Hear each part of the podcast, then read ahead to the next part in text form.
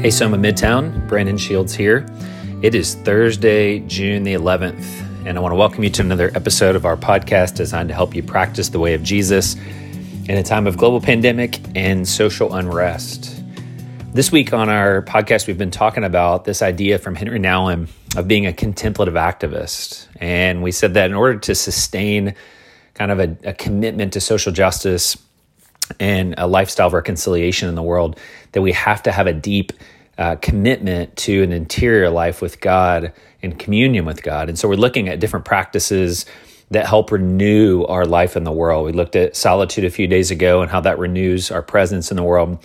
Yesterday, we looked at uh, silence and how that has the potential to renew our words.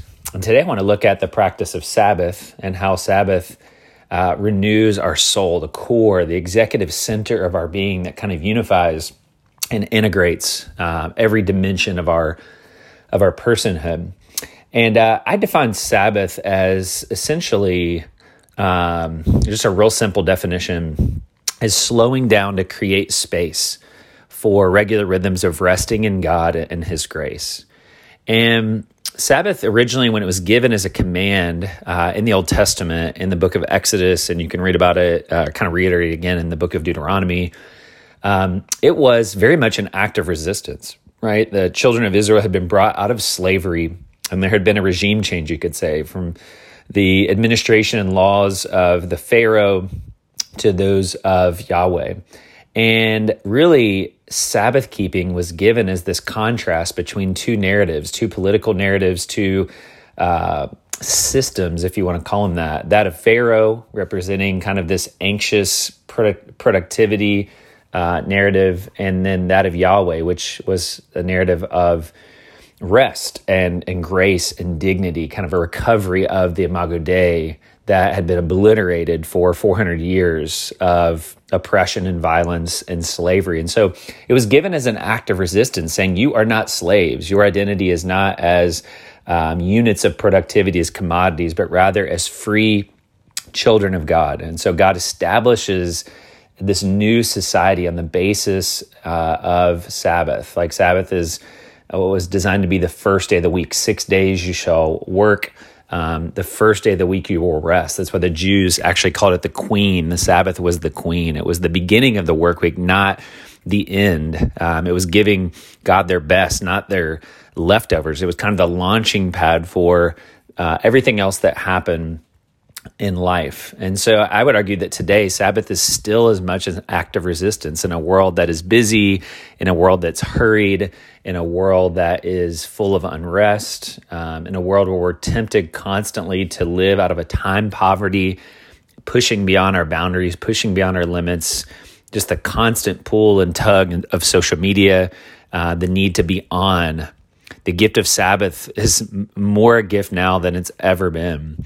And so I just want to um, remind you about the four movements of Sabbath and then invite you to receive the gift of Sabbath uh, this week in the words of Jesus. And so there are four basic movements, and these come from Marva Dawn, who's one of my favorite authors on uh, the practice of Sabbath. Um, the four movements are ceasing, first and foremost. The word Shabbat, uh, from which we get our word Sabbath, literally means to cease or to stop. We cease from work, we cease from productivity we cease from our striving and our accomplishments and our anxiety and our worry and our uh, commerce, our buying and our selling, and just the grind of everyday life.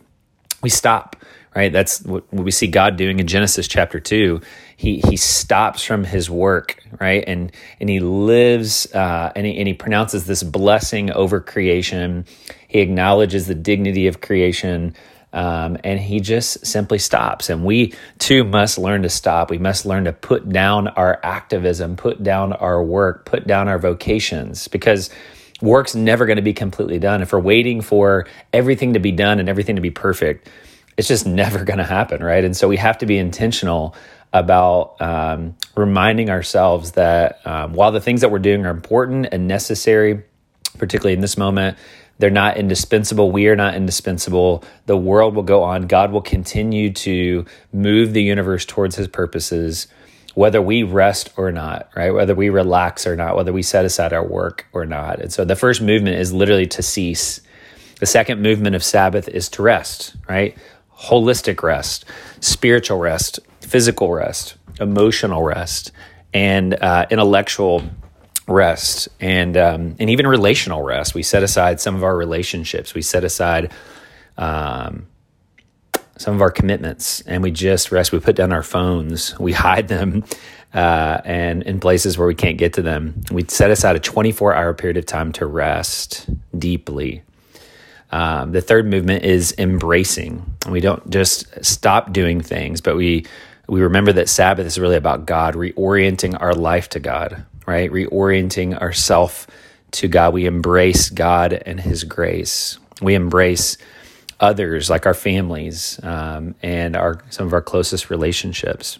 And then finally, the, the last movement is feasting. It's a time to delight, to celebrate, to play, to worship, right? And this is the sense in which God refreshed himself as our example in Genesis chapter 2. He set aside his work not because he was tired. God has unlimited and uh, uh, you know, he's not finite. He has unlimited resources, unlimited vision.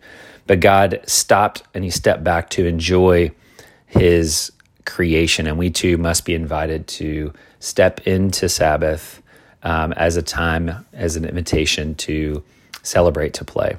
And so I just want to leave you with these words from Jesus, and I want, to, want you to receive this as your invitation. Matthew 11, Jesus speaking to his disciples, he says this uh, He says, Come to me, all you who are weary, all you who are burdened, and I will give you rest. That is the invitation still to us today.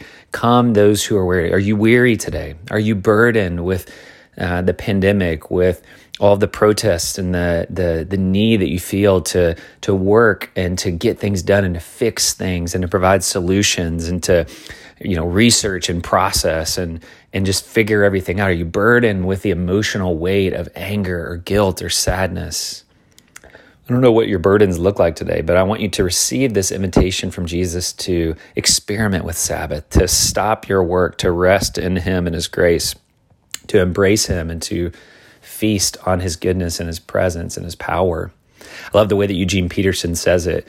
Um, and I'll just close with this. He says, he paraphrases that as come to me, get away with me, and you'll recover your life. I'll show you how to take a real rest. Walk with me and work with me. Watch how I do it.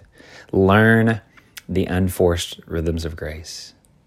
In the imagination of your mind as you think about Jesus, picture him with arms open, inviting you to come and to embrace him, to rest in his presence, to, to just collapse into his arms, to sit on his lap, and to learn the unforced rhythms of grace. Jesus doesn't bring burdens, he relieves burdens. He invites us to truly find the deep rest that our soul needs. And it's out of that rest then we move back out into the world to work for Him.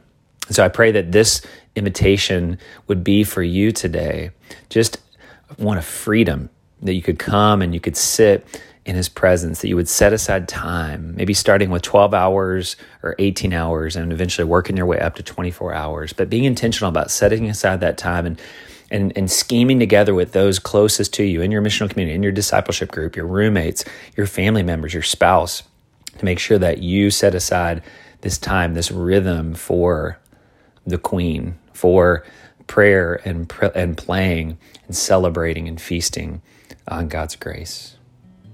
Grace and peace to you as you go throughout the rest of this day.